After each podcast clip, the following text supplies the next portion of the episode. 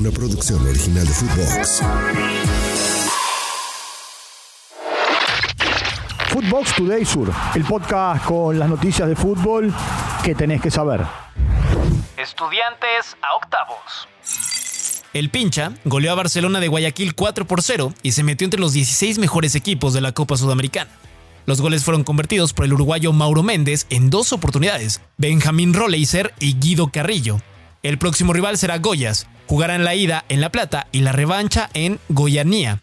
Escuchemos a Mauro Méndez. Muy contento primero que nada con la clasificación, que fue lo, lo que vinimos a buscar hoy, que realmente era lo más importante para nosotros. Este club te, te, ah, te- este club te, te lleva a esto, sinceramente. Ahora, bueno, estoy, estoy bastante nervioso, pero sin duda este, este club es así, te, te exige, te exige y bueno, por suerte se dio para nosotros.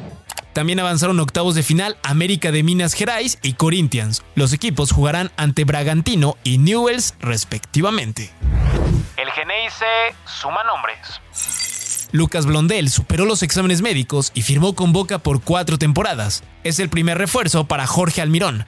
Llega desde el equipo de Tigre a cambio de 1.800.000 dólares. Usará la camiseta 24. El lateral derecho sumó 23 partidos en primera y marcó únicamente un tanto.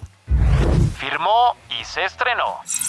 Ramiro Funes Mori trabajó por primera ocasión bajo las órdenes de Martín de Michelis. El defensor regresa a River tras ocho años como jugador libre desde el Cruz Azul y será inscrito en la Copa Libertadores. Firmó hasta el 2026, usará la camiseta número 3. En las próximas horas, Facundo Colidio se convertirá en el segundo fichaje millonario. Ambos jugadores serán presentados en los próximos días. Un café con el doctor. En diálogo con el periodista Emiliano Nuña, Martín Palermo confesó que le encantaría tomar un café y charlar con Carlos Vilardo. Siempre soñé con que me dirigiera. Es un libro abierto, señaló el titán. Escuchemos a Palermo. Bilardo, por la historia, primero por la- las raíces de estudiantes, por lo que eh, significa para el hincha de estudiantes y, y lo que significa para el fútbol mundial, Bilardo. Desde muy chico siempre, cuando me preguntaron qué técnico te gustaría que te, que te dirija, eh, era Bilardo y después no tuve la suerte, sí, compartir en el Mundial, estuvo cerca, acompañando a la delegación, todo, pero sí me hubiese gustado ser dirigido, vivir el día a día. Se ponen a punto. Lionel Messi y Sergio Busquets tuvieron su primer entrenamiento con el equipo del Inter Miami bajo la supervisión de Gerardo el Tata Martino.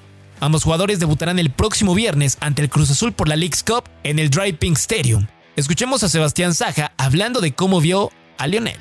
Yo, bueno, lo, lo vi re bien, lo vi re bien, eh, eh, ya de la manera que uno lo ve moverse se da cuenta de que mm, genéticamente, bueno, obviamente es un privilegiado y, y tampoco Leo necesita mucho para, para, para, para entrar a jugar, pero lo vi, lo vi bien, principalmente lo, lo que lo vi muy bien es en el estado de ánimo y con, con muchas ganas, con muchas ganas, sí, sí, lo vi como con, con ganas de estar, de arrancar, de, de empezar a jugar también.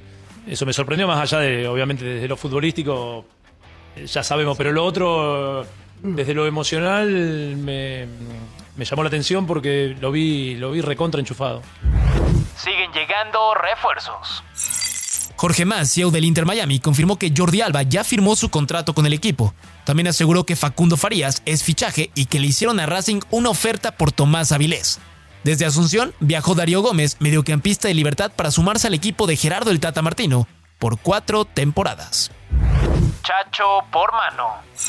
Eduardo Coudet es nuevo entrenador del Inter de Porto Alegre en reemplazo del despedido Mano Meneses. Chacho debutará el domingo ante Bragantino por el Brasilerao a la espera de los octavos de final de la Copa Libertadores frente a River. Cerrado de palabra. Tomás Belmonte jugará con el Toluca. Lanús recibirá 4 millones por el 80% del pase, contrato por 4 años. El Toto, quien jugó su último partido con el Granate, con gol incluido en el Clásico del Sur, viaja mañana con destino a Ciudad de México. Footbox Today Sur. Una producción original de Footbox.